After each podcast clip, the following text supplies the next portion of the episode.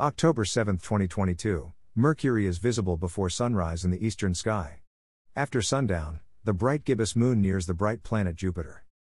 Chart caption 2022, October 7, Mercury is low in the eastern sky before sunrise, near Zavijava.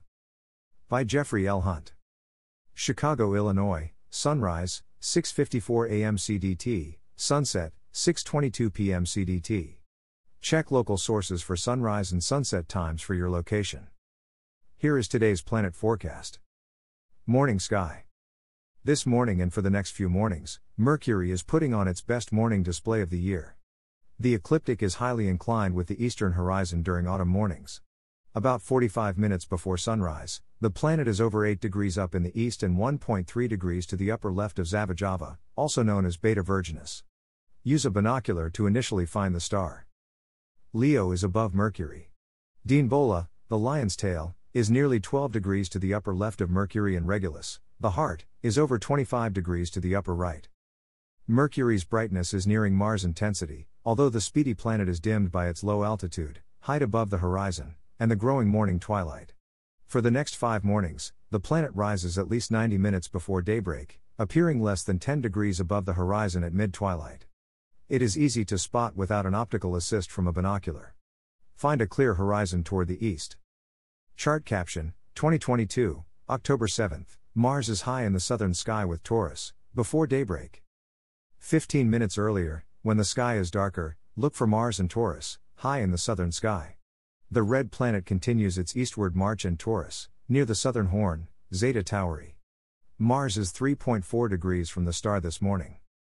Chart caption 2022, October 7th. Through a binocular, Mars is near Zeta Tauri and the Crab Nebula, M1.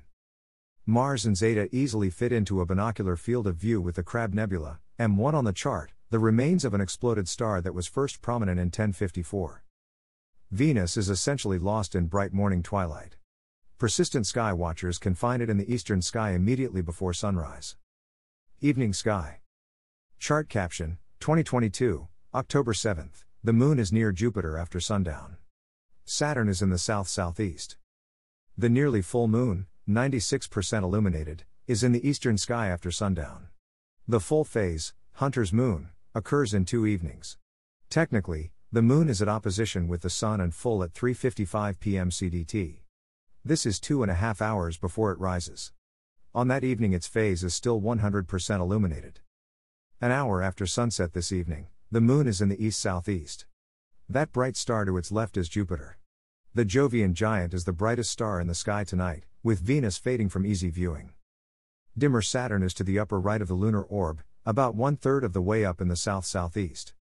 Chart caption 2022, October 7th. Neptune appears in the same binocular field of view with the bright moon. Neptune is in the same binocular field as the bright moon. That lunar glare makes the view challenging.